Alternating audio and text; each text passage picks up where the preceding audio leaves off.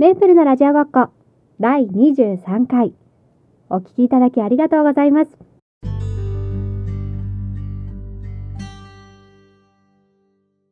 Hi everyone! メープルです。今回は久しぶりに通常通りの配信でお送りします。まずは0歳から3歳児向けモンテソーリのアシスタントコースが終了しました。無事に終わりまして、やったーと楽しい気分でいたんですけれども、それもつかの間と言いますか、まあ、私の住む南部がですね、穏やかではない空気に包まれたと言いますか、まあね、ちょっとここ最近いろいろありました。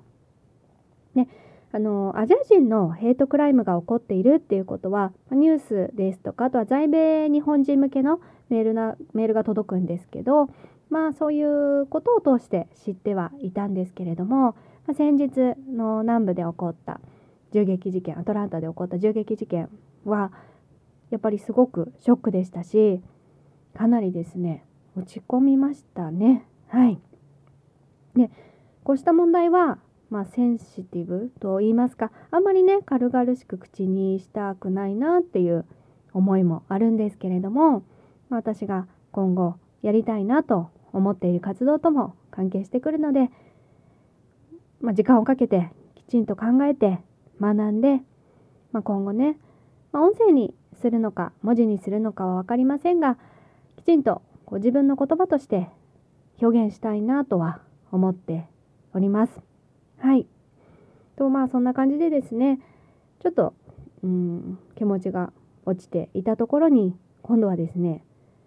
トルネードが南部を襲うということもありました。はい。ね私はアメリカに来てからもうすぐ2年になるんですけれどもでトルネードに対してもあの対策というのは一応あの聞いてはいたんですけれども今回初めてトルネードウォーニングを体験しました。はい。で、まあ、トルネードウォーニングって、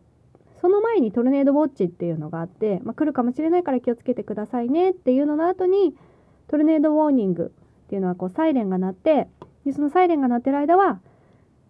あの、なんていうんですかね、頑丈な建物の中に入るとか、あとは自分の家だったら、だってその家の一番下のフロア、地下室があればそれが一番いいんですけど、まあ、地下室がなければ1階で、で、あとは、窓のない部屋に入るっていうことでですね、あの、そこに、で、こう、避難するっていうのかな、するっていうのは聞いてたんですね。で、うちの場合は1階のトイレがそこに位置するんですけれども、ま、サイレンが鳴ったので、息子と2人で、サイレンが鳴り終わるまでトイレの中にいました。はい。まあ、その時ですね、まあ、そんな時に限ってというか、夫は出張で家にいなくって、だったので、まあ、息子と2人でね、そういう形で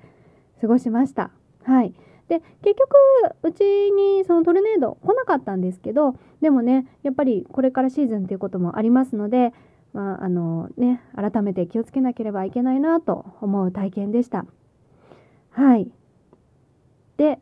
何でしょうね。まあ、こういうちょっと、まあ、南部が穏やかではないというかということがあってで私なんだろう日本が恋しいって思ったことあるんですよやっぱ日本食とか、まあ、神社お寺好きですしお城も好きだし、うん、なんか日本が恋しいなって思うことはあったけど別に日本に帰りたいっていうとこまではいかなかったんですね。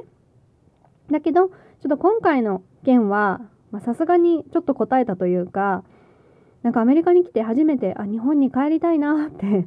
思いました。はい。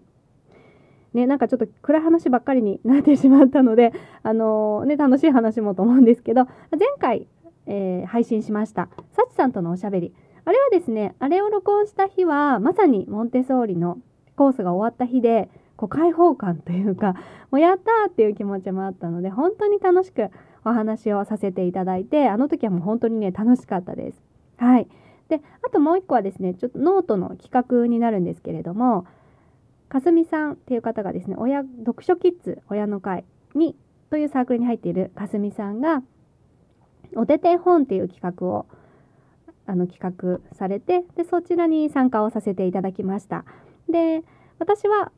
朗読っていう形で参加をさせていただいたんですけど、日本語絵本の朗読体験っていうのはすごく私にとっていい経験になったので、あの、感謝してます。はい。あの、なんでしょうね。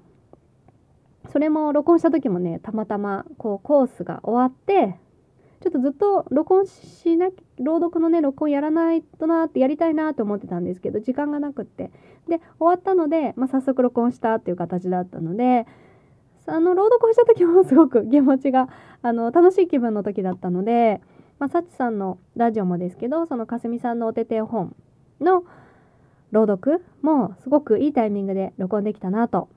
思いました。はい。まあね、すいません、なんか今日ちょっと身のない話というかなんかね、うん、でも、まあ、こうやってね、落ち込むこともありつつ、楽しいこともありつつ、でもいずれにしても生活は続いていくので、ま、上手にバランスを取りながら前に進んでいきたいなと思ってます。はい。ね、ほんとどうしよう今日全然何の情報もないんですけど、ただちょっと今日はなんか自分のためというか、こうちょっと自分の気持ちを整理したいなという意味合いもあったので、音声配信してみました。はい。ここまでお聴きいただきありがとうございます。次回はね、もうちょっと、もうちょい明るくできたらなと 思っておりますので、ぜひよろしくお願いします。Until next time, bye!